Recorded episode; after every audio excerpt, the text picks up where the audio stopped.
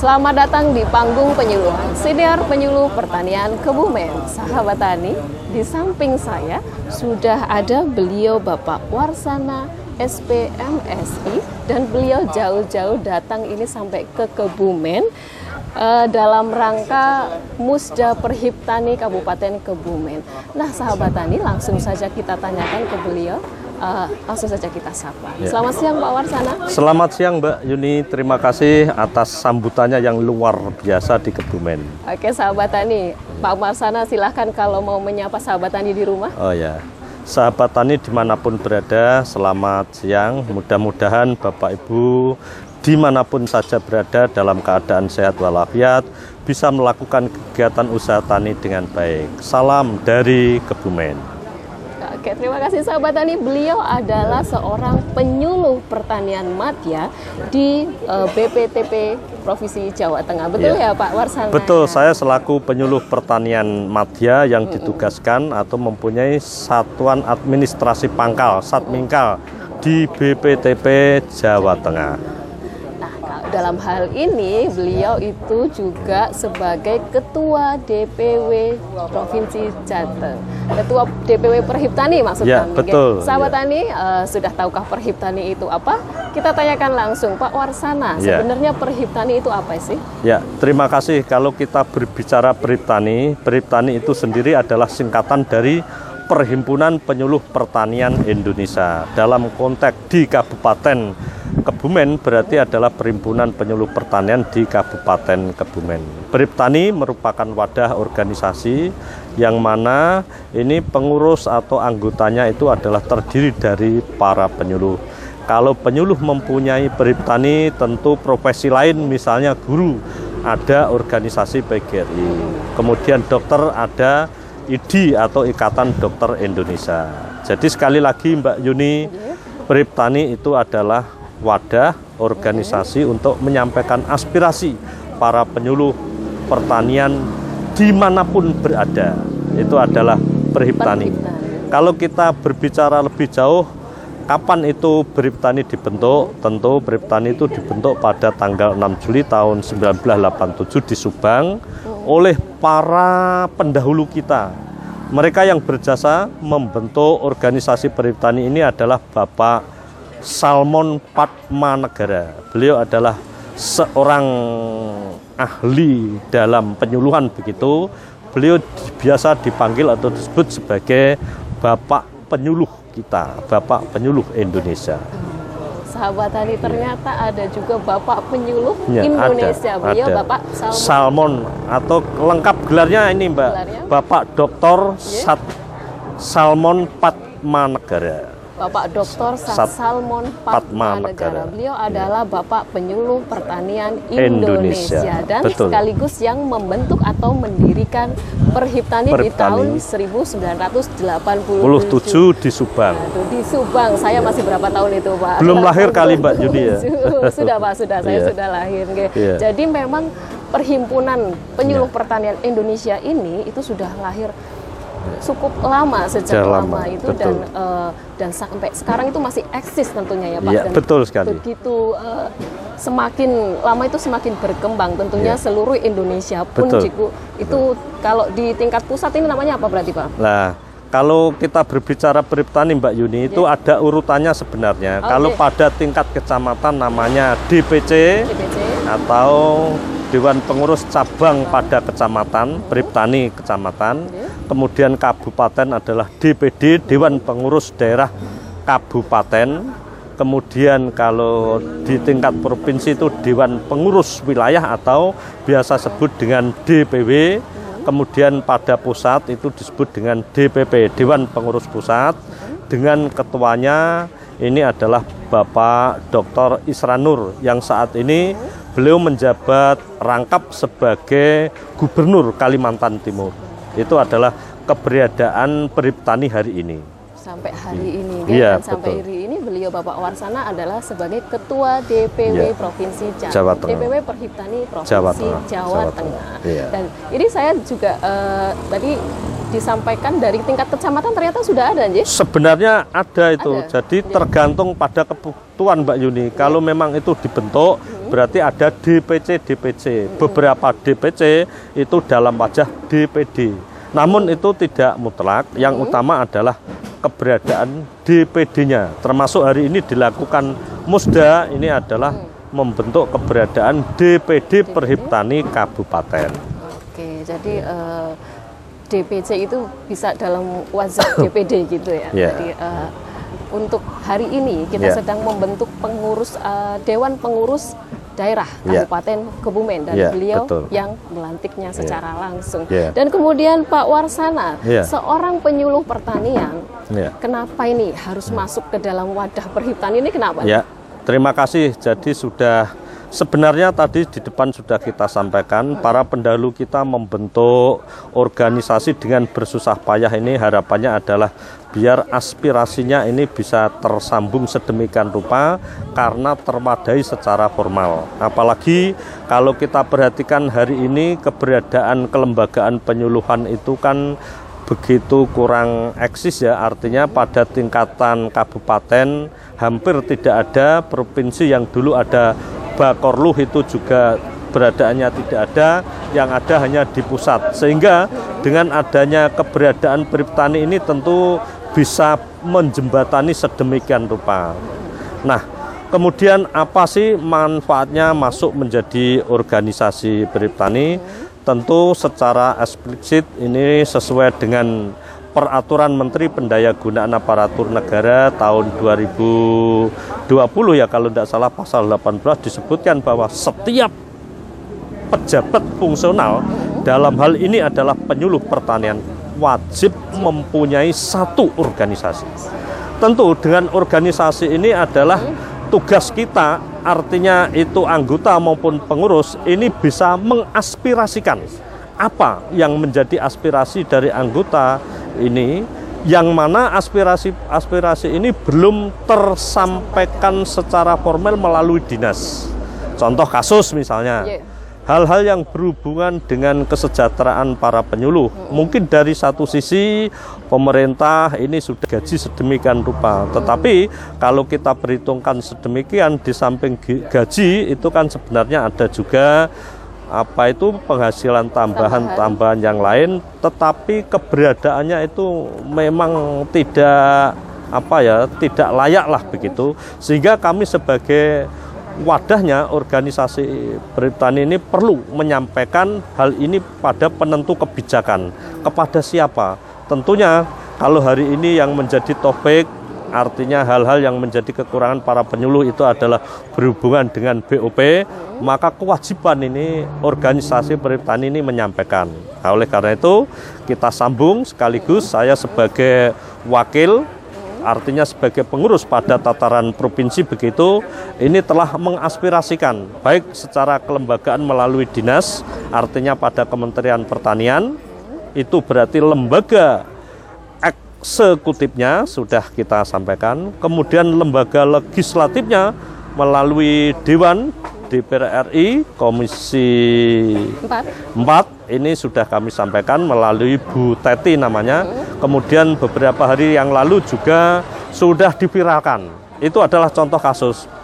Kemudian kasus-kasus sebelumnya aspirasi-aspirasi yang berhubungan dari THL tidak diangkat-angkat menjadi pegawai ini secara moral organisasi petani juga merasa apa ya merasa perlu untuk memperjuangkan agar rekan-rekan yang statusnya itu THL waktu itu bisa diangkat menjadi pegawai tetap lah. Begitu kira-kira. Kemudian tentu dari dinas ini juga sudah oke okay, tetapi nampaknya di Indonesia itu kalau tidak ada desakan-desakan sedemikian rupa keinginan-keinginan itu ternyata diabaikan. Nah, oleh karena itu kami dari anggota Peritani beserta artinya dari Peritani Provinsi dibantu dari beberapa DPD Peritani yang ada di kabupaten kota ini melakukan silaturahmi berulang kali. Sekali lagi silaturahim.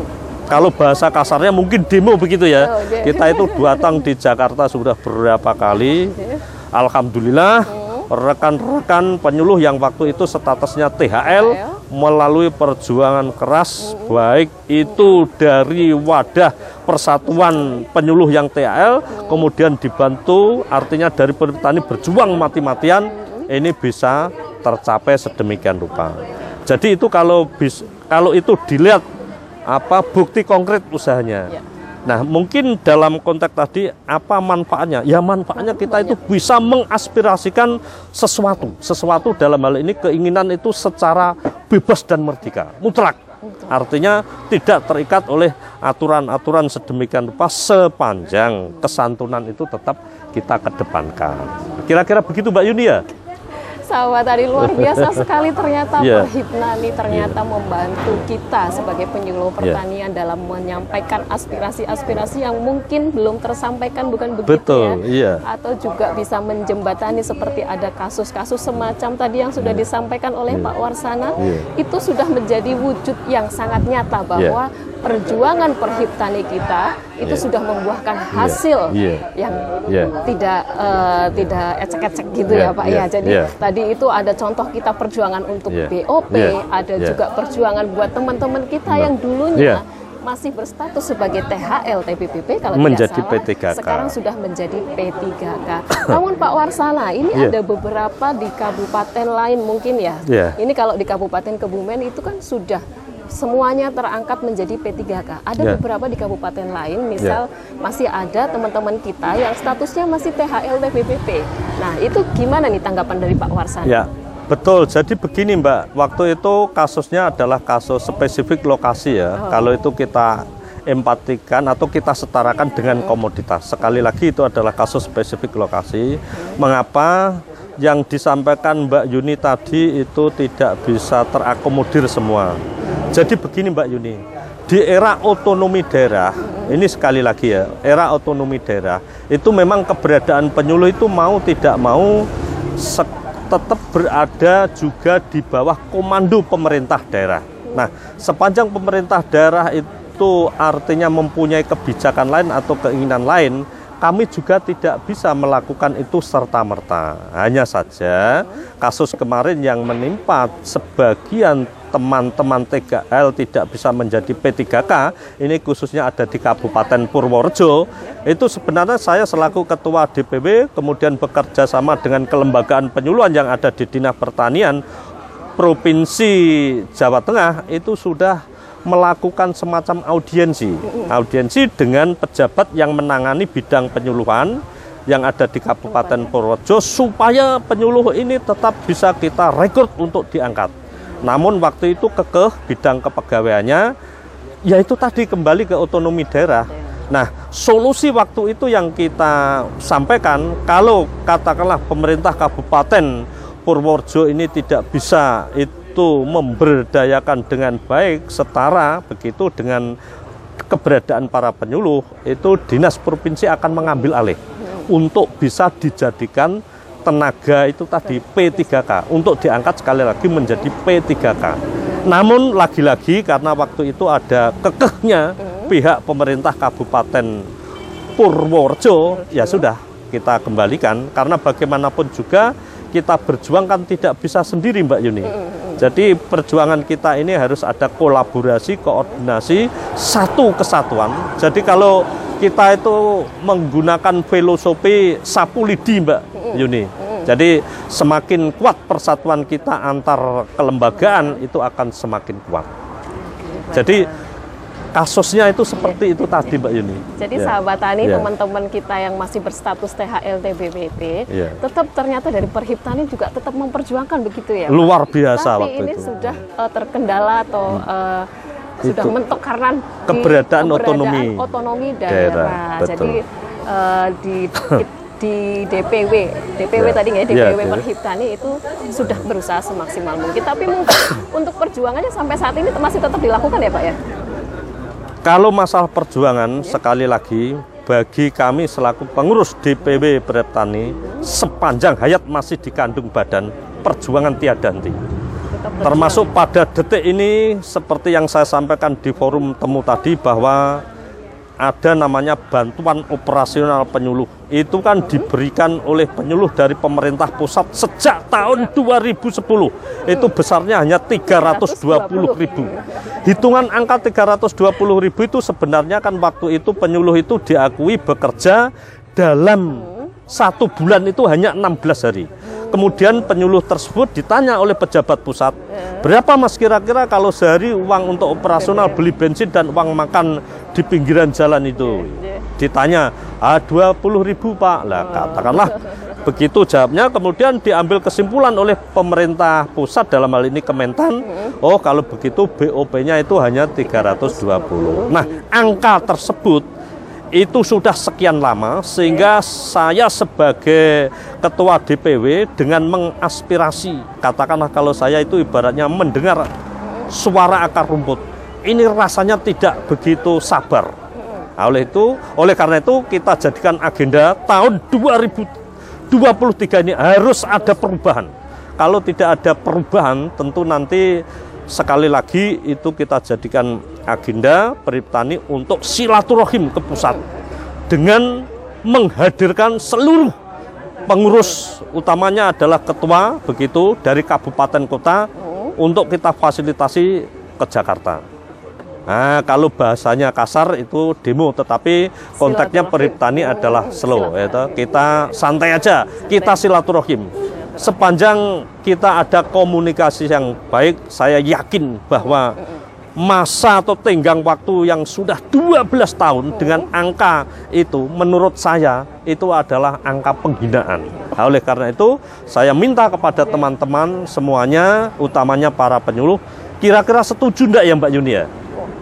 Saya Gimana, kira Mbak kalau Yuni? kita tanya kepada seluruh penyuluh pertanian di Indonesia, semuanya eh. setuju termasuk saya, Pak. Uh, jadi angka 320 ribu itu, ya, itu tadi disampaikan oleh Pak Warsana merupakan angka penghinaan, ya. gitu ya, penghinaan iya. dalam tanda kutip. Dan pastinya kita nanti akan bersilaturahim nih kalau nggak naik di tahun 2023. Ya, akan bersilaturahim pada kalau, menteri. Ya, kalau kita konversikan aja sampai ya. sekarang aja BBM sudah naik berapa? Nah, itulah makanya itu. Ya, bukan begitu, ya. sahabat tani para yeah. penyuluh pertanian. Jadi yeah. mudah-mudahan perjuangan Perhiptani yeah. terutama untuk DPW Perhiptani Jawa Tengah itu akan membuahkan hasil tentang BOP kita yang selama ini dianggap angka penghinaan yeah. begitu ya Pak Warsana. Yeah. Betul Dan sekali. kemudian selanjutnya kita melenceng dari Perhiptani boleh sedikit yeah. ya Pak? Boleh ya? bebas Pak. Karena beliau Pak Warsana adalah sebagai penyuluh pertanian madya di yeah. BPTB, maka saya yeah. juga akan menanyakan tentang teknologi pertaniannya yeah. gitu. Yeah. Ini Terima kasih ya. di uh, budidaya tanaman pangan ya, ya Pak. Ya, terima kasih. Nah, kalau melihat era seperti sekarang ini untuk teknologinya, ya. ini kira-kira yang paling cocok atau yang paling pas untuk petani kita khususnya di Jateng ini apa ini Pak? Oh ya, terima kasih Mbak Yuni. Kalau kita berbicara teknologi, tentu saja kita tidak bisa terlepas dari komoditas itu yang kita upayakan. Baik, kalau kita berbicara komoditas, memang Kementerian Pertanian hari ini kan ada namanya program Pajali Sate Babi. Itu harus kita dukung. Sebentar, Apa pajale itu Pajali Sate, sate Babi? Ya. Uh, pajali Sate Babi. Yeah, iya. Padi, Padi, jagung, jagung kedelai, sapi. Sapi itu konotasinya adalah daging, daging sapi, tebu. Tebu itu berarti kan sama gula, gula. sama itu manis. Yeah. Pajali Sate, sate Bepadi, jagung, kedelai, sapi, tebu, bawang merah bawang dan cabai. Nah, tujuh komoditas, tujuh komoditas itu Mbak, itu adalah komoditas unggulan di mana komoditas itu merupakan kebutuhan pokok kehidupan. Siapa pun pasti membutuhkannya. Nah, itu siapa pun yang hidup di Indonesia hmm. artinya sebagai manusia biasalah, umumlah begitu, kira-kira pasti memerlukan pajali sate, sate babi. Nah, oleh karena itu itu menjadi komoditas unggulan. Kemudian kembali inovasi teknologi apa yang kita rakitkan kita sampaikan. Nah, tentu dari masing-masing komoditas tadi berangkat dari komoditasnya saja itu sudah khusus ya padi jagung. Kekhususan ini juga kita sesuaikan pada daerah masing-masing. Oke kalau kita berbicara inovasi teknologi pada komoditas padi misalnya ini mau tidak mau memang inovasi yang perlu kita terapkan karena ini sudah melalui proses pengkajian yang luar biasa itu adalah mesti penerapan tentang apa itu yang biasa disebut yaitu budidaya padi sistem jajar legowo. Jajar legowo. Itu yang pertama jelas. Ya, jelas. Kemudian secara umum inovasi yang perlu kita pahami di sini adalah penggunaan benih atau bibit yang unggul. Benih atau bibit yang unggul ini tentu saja tidak hanya pada padi, tapi semuanya. Pajale sate babe itu perlu komoditas atau perlu varietas, perlu benih yang unggul ketika akan kita budidayakan. Sebab begini Mbak Yuni, hasil-hasil penelitian menunjukkan bahwa 80% keberhasilan kegiatan usaha tani dari apa yang saya sampaikan itu itu kuncinya ada di benih atau bibit. Jadi contoh realnya begini. Kalau itu hubungannya dengan tanaman berarti padi, jagung, kedelai dan seterusnya ini harus benihnya berkualitas. Ada labelnya jelas. Karena dari label itu kan kita ketahui kapan masa kedaluarsa dan seterusnya. Kemudian kalau bibit bibit itu mesti biasanya hubungannya dengan hewan. Ah berarti kalau hewan itu ternak berarti bakalannya ini harus bagus. Itu bibitnya. Jadi sekali lagi itu adalah penerapan inovasi teknologi yang berhubungan dengan komoditas tadi. Nah, kemudian setelah bibit dan lain sebagainya, tentu Mbak Yuni, kalau bicara masalah komoditas pada tanaman berarti tindak lanjut selan. Tindak lanjutnya adalah jelas penggun pemanfaatan lahan. Nah, lahan itu kalau kita perhatikan tentu saja berbeda-beda. Baik berbeda-beda artinya pemanfaatan lahan untuk padi, jagung, kedelai itu kan ada musim-musim tertentu. Nah, oke. Okay. Kalau lahan ini sudah kita manfaatkan dengan baik, kemudian yang ketiga adalah mau tidak mau adalah penggunaan pupuk. Gitu. Mengapa ini pupuk penting? Ini sudah ditengarai Mbak Yuni. Yeah. Jadi mungkin Mbak Yuni belum lahir ya waktu itu ya. Jadi zamannya Pak Harto Waktu itu kan tahun 70-an penggunaan pupuk anorganik, artinya pupuk kimia ini hmm. secara berlebih, itu okay. dampaknya kan tanah menjadi rusak. rusak. Artinya tanah-tanah yang ada di sekitar kita ini sudah begitu masif kerusakannya sehingga perlu kita sambung dengan penggunaan pupuk apa itu yang disebut dengan pupuk organik. Basic to nature, kembali ke alam, penggunaan pupuk. Nah, Pupuk-pupuk ini memang juga harus dikelola dengan baik, artinya para petani tentunya, ini kadang tani begitu, ini juga harus mengedepankan penggunaan pupuk dengan baik pada lahan usaha taninya. Bagaimana caranya? Tentu ketika habis panen, ini bagaimana seresah dan lain sebagainya itu dimanfaatkan kembali dengan baik. Kemudian sebagai seorang petani, bagaimana juga harus mempunyai ternak, karena dengan beternak itu akan mempunyai sisa limbah yang berupa kotoran ternak itu sendiri bisa kita manfaatkan. Dari limbah itu kalau petani cerdas tidak ada tidak hanya limbah yang kasar berupa apa itu kotoran saja, tetapi dari limbah yang berupa air kencingnya ini juga bisa kita manfaatkan dengan baik loh Mbak. Betul enggak? Betul. Nah itu, oke, itu tadi ada penerapan inovasi. Kemudian lebih jauh Mbak Yuni, yeah. yang tidak kalah pentingnya jadi sering saya katakan, setinggi apa pun inovasi teknologi ini ada, tanpa air yang cukup, no. Nah, itu tanpa air, no, ya. tidak bisa. Yeah, yeah. Baik itu tanaman, ternak, apalagi manusia, tanpa air tidak bisa. Nah, oleh karena itu, hal-hal yang berhubungan dengan air ini kita juga harus punya strategi Mbak Yuni. Bagaimana caranya? Caranya yang jelas. Apa itu yang disebut dengan inovasi teknologi panen air hujan?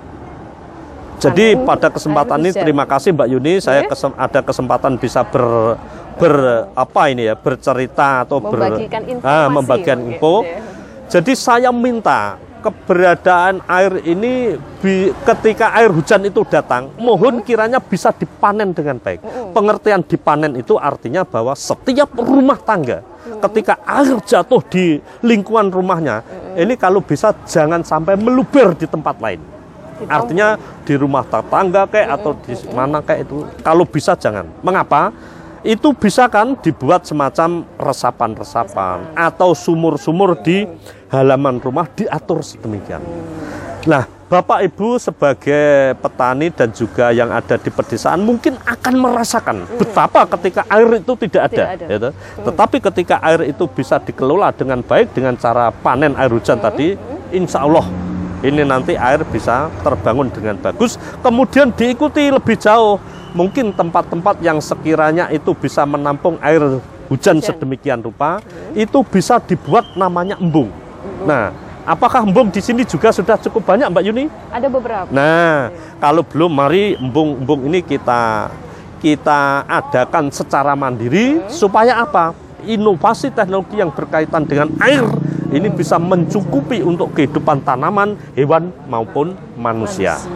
Itu yang sangat mutlak. Jadi saya pikir banyak sekali Mbak Yuni masih Oke. banyak lagi.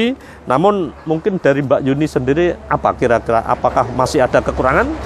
Bisa Saya kira sudah sangat lengkap sekali, bukan Itu. begitu ya sahabat tani. Jadi Iya. ternyata teknologinya yang sebenarnya bisa dimanfaatkan oleh petani kita itu yang pertama kita bicara ketanaman pangan di Iya. padi itu Iya. yang pasti yang sudah terbukti adalah teknologi sistem jajar legowo Betul, di iya. tanaman padi kita. Kemudian yang lebih penting lagi untuk semua komoditas tadi disampaikan ada tujuh komoditas unggulan yang disingkat menjadi pajale, sate babe yang tadi sudah disampaikan ke- eh, kepanjangannya.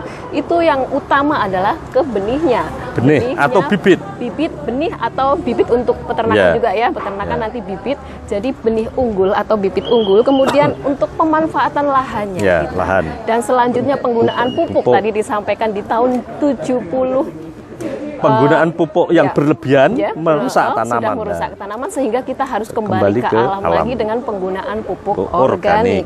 Dan kemudian jika kita mempunyai peternakan, Iya. mempunyai em, misalkan sapi, kambing atau Iya. semacamnya ada kelinci, bisa dimanfaatkan kotorannya tidak Betul. hanya kotoran yang kasar saja tetapi halusnya dari air kencingnya juga Iya, bisa digunakan sekali. untuk menjadi pupuk organik. Cair betul. tentunya juga akan menciptakan sebuah pertanian terpadu Betul, begitu ya. Pak Warsana. Iya. Dan ini yang paling penting sekali dan baru juga saya me- tahu ini. Jadi informasi yang baru ternyata ada teknologi yang namanya panen, Panen air hujan.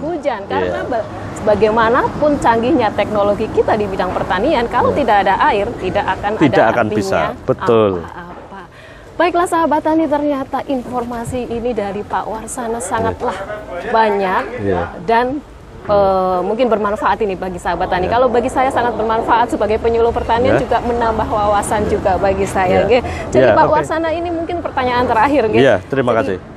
Bagi Pak Warsana, adakah pesan atau harapan buat teman-teman penyuluh kita atau juga petani kita? Ya, terima kasih Mbak Yuni. Jadi kalau kita berbicara pesan kepada para penyuluh, tentu saya sendiri juga penyuluh. Eh, pesan saya lakukanlah tugas pokok dan fungsi itu sesuai dengan perintah dari dinas tempat panjenengan itu beratap. Karena bagaimanapun juga di sana ada program-program yang memang itu diperuntukkan petani. Maka laksanakan dengan baik. Pertama kemudian yang kedua mohon kiranya rekan-rekan penyuluh ini juga selalu aktif kreatif inovatif Inovatif. dan komunikatif bahkan itu kalau saya singkat menjadi akik tetapi di samping akiknya ini Oke. juga saya minta rekan-rekan penyuluh ini mempunyai kreator sedemikian rupa kreatif lah gitu Nggih. Eh, maksud saya lebih jauh demikian. Ketika teman-teman penyuluh melakukan penyuluhan di desa, di wilayah binaan masing-masing, mendapatkan semacam keluhan, keluh kesah dan lain sebagainya pada petani binaannya, maka jangan enggan-engganlah teman-teman saya ini ada komunikasi secara interaktif dengan pihak-pihak lain. Sekali lagi dengan pihak-pihak lain. Rekan-rekan penyuluh bekerja di lapangan ini tidak hanya berhadapan dengan dinas sebagai atasan, tetapi bisa sel- selalu siksak. Maksud saya demikian. Misalnya ketika teman-teman ini melakukan anjuran di dalam proses penyuluhan tentang budidaya jagung, katakanlah begitu misalnya. Tentu kalau kita berbicara inovasinya bersumber dari dinas, tetapi ketika tanaman jagung itu dipanen menghasilkan biji, ini kan mestinya perlu harga jual yang layak. Nah, teman-teman ini juga perlu komunikasi dengan interaktif di pihak Pemda. Di sana ada namanya Dinas Perdagangan. ada bulog, ada dinas koperasi dan lain sebagainya kalau itu butuh uang. Ini coba ajak komunikasi secara interaktif. Jadi jangan hanya mengedepan ke atas, wah ini tidak ada, selesai jangan. Jadi sekali lagi itu pesan saya. Kemudian yang lebih jauh lagi teman-teman penyuluh di mana pun berada, di samping panjenengan semua bekerja keras, jangan lupa karena penyuluh pertanian itu kan pejabat fungsional, maka lakukan tugas administrasi itu dengan baik. Sehingga dengan melakukan tugas administrasi itu dengan baik, maka nanti hasilnya juga berupa poin-poin di mana poin-poin itu penting bagi seorang pejabat fungsional. Itu adalah pesan saya kepada rekan-rekan penyuluh di mana pun berada. Kemudian kepada para petani binaan di mana pun berada tentunya di wilayah Kabupaten Kebumen, saya berharap Bapak Ibu tetaplah terus bekerja dengan aktif, kreatif. Artinya apabila ada hal-hal di luar kemampuan Bapak Ibu, cepat-cepatlah ada komunikasi dengan pihak-pihak yang terlibat, tentu kepada para penyuluh.